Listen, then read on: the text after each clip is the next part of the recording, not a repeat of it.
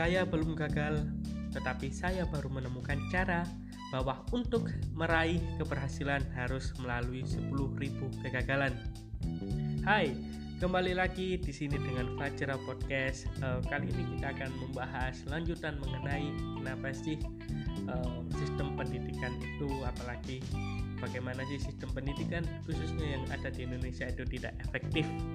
Nah, uh, ketika teman-teman menyimak podcast pada episode saya sebelum ini pasti ada pertanyaan. Nah pertanyaan tersebut bisa teman-teman jawab terhadap diri teman-teman sendiri.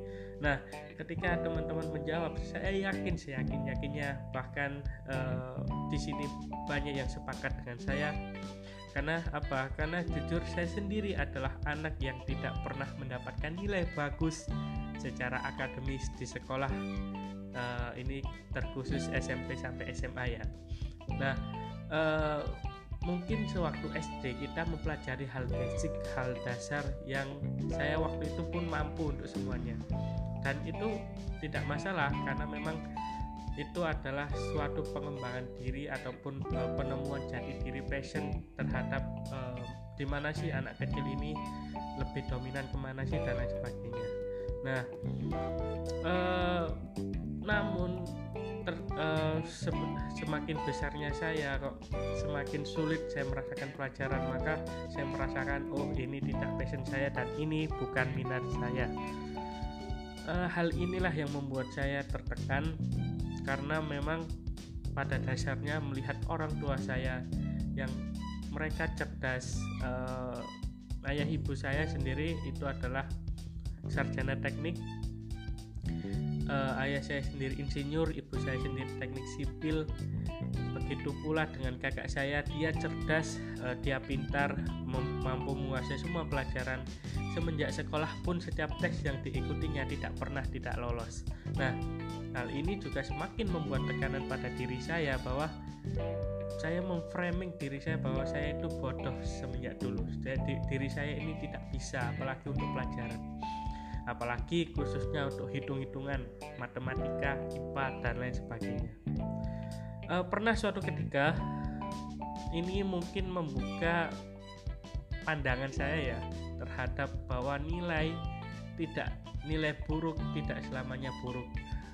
Jadi e, suatu ketika setelah ujian di SMA saya lupa entah UAS atau UTS tapi seingat saya ini sewaktu kelas 3 SMA nah guru itu memberikan ranking di kelas. Setelah ujian selesai nilainya keluar lalu guru meranking. Lalu dilihat waktu itu dari 30 anak saya mendapatkan ranking 2 dari belakang. Yes saya waktu itu ranking 37 ya mungkin uh, secara manusiawi perasaan saya memang kacau waktu itu. Uh, saya memang manusia biasa memang ada galau dan lain sebagainya apalagi terhadap nilai. Dan apalagi perfeksionisnya orang tua terhadap pandangan bahwa nilai itu segalanya. Nah memikirkan wah setelah mendapatkan uh, kertas jawaban ini bagaimana nanti jika ortu tahu? Bagaimana jika orang tahu orang tua saya tahu dan bagaimana pandangan mereka?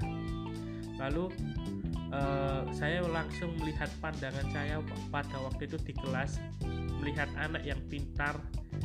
Dia kok merasakan kecewa dengan nilainya tidak sesuai dengan harapan.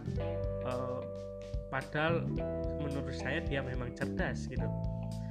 Lalu pada suatu ketika pada waktu itu juga saya juga merubah pandangan. Pada waktu itu saya langsung melihat siapa sih anak yang ada di bawah saya yaitu urutan 38 nah saya perhatikan dia justru dia anaknya tidak pernah merasakan kecewa seperti anak yang ranking 1 sampai 10 yang saya lihat yang tadi anak ranking 1 sampai 10 uh, mungkin dia itu kayak merasakan kurangnya nilai kenapa sih uh, seperti usahanya sia-sia dan lain sebagainya tidak sesuai harapan.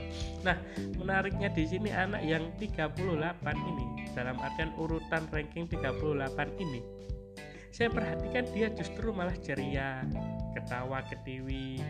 Nah, dalam hati saya wah si kamu berarti kok bisa santai sih padahal dia di bawah saya jelas nilainya lebih jelek daripada saya gitu loh. Pada saat itu juga saya mencoba untuk merubah pandangan saya bahwa nilai buruk tidak selamanya buruk. Yang terpenting adalah sikap setelah nilai buruk itu. Oke saya memutuskan langsung oh alhamdulillah saya bersyukur terhadap apa yang diberikan Tuhan apa yang diberikan Allah.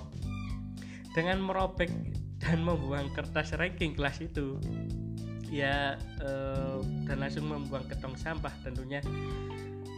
Uh, saya sudah menerapkan tiga prinsip dasar yang mungkin teman-teman bisa terapkan dan ini prinsip yang saya tekankan sewaktu SMP jadi sewaktu SMP saya sudah merasakan tekanan ini dan e, untuk merasakan hal itu saya sudah mempunyai prinsip ini. Yang pertama tidak peduli seberapa jelek nilai saya, yang terpenting akhlak saya bagus ke semua orang. Jadi eh, sejelek apa pun nilai, yang penting akhlak jangan sampai jelek. Yang kedua, tidak seberapa penting nilai saya yang rendah, tapi yang paling penting jangan sampai saya yang paling rendah di bawah eh, yang berada di paling dasar. Jadi ketika dalam kompetisi apa pun itu, kalian boleh eh, buruk karena memang itu suatu proses, suatu latihan. Namun jangan sampai kalian menjadi yang paling buruk. Itu prinsip saya yang kedua. Yang ketiga, tidak penting seberapa buruknya kondisi saya, yang penting saya tidak berhenti berusaha. Jadi seperti itulah uh, saya menyikapi pendidikan saya selama enam tahun yang menurut saya penuh siksaan. Ya bagaimana tidak uh, orang-orang berpikiran bahwa nilai bagus, jelas, pasti sukses dan lain sebagainya. Oh, belum tentu. Bagaimana menyikapi hal tersebut? Mungkin bisa dilanjut ke podcast berikutnya. Saya Fajra, sekian. Terima kasih.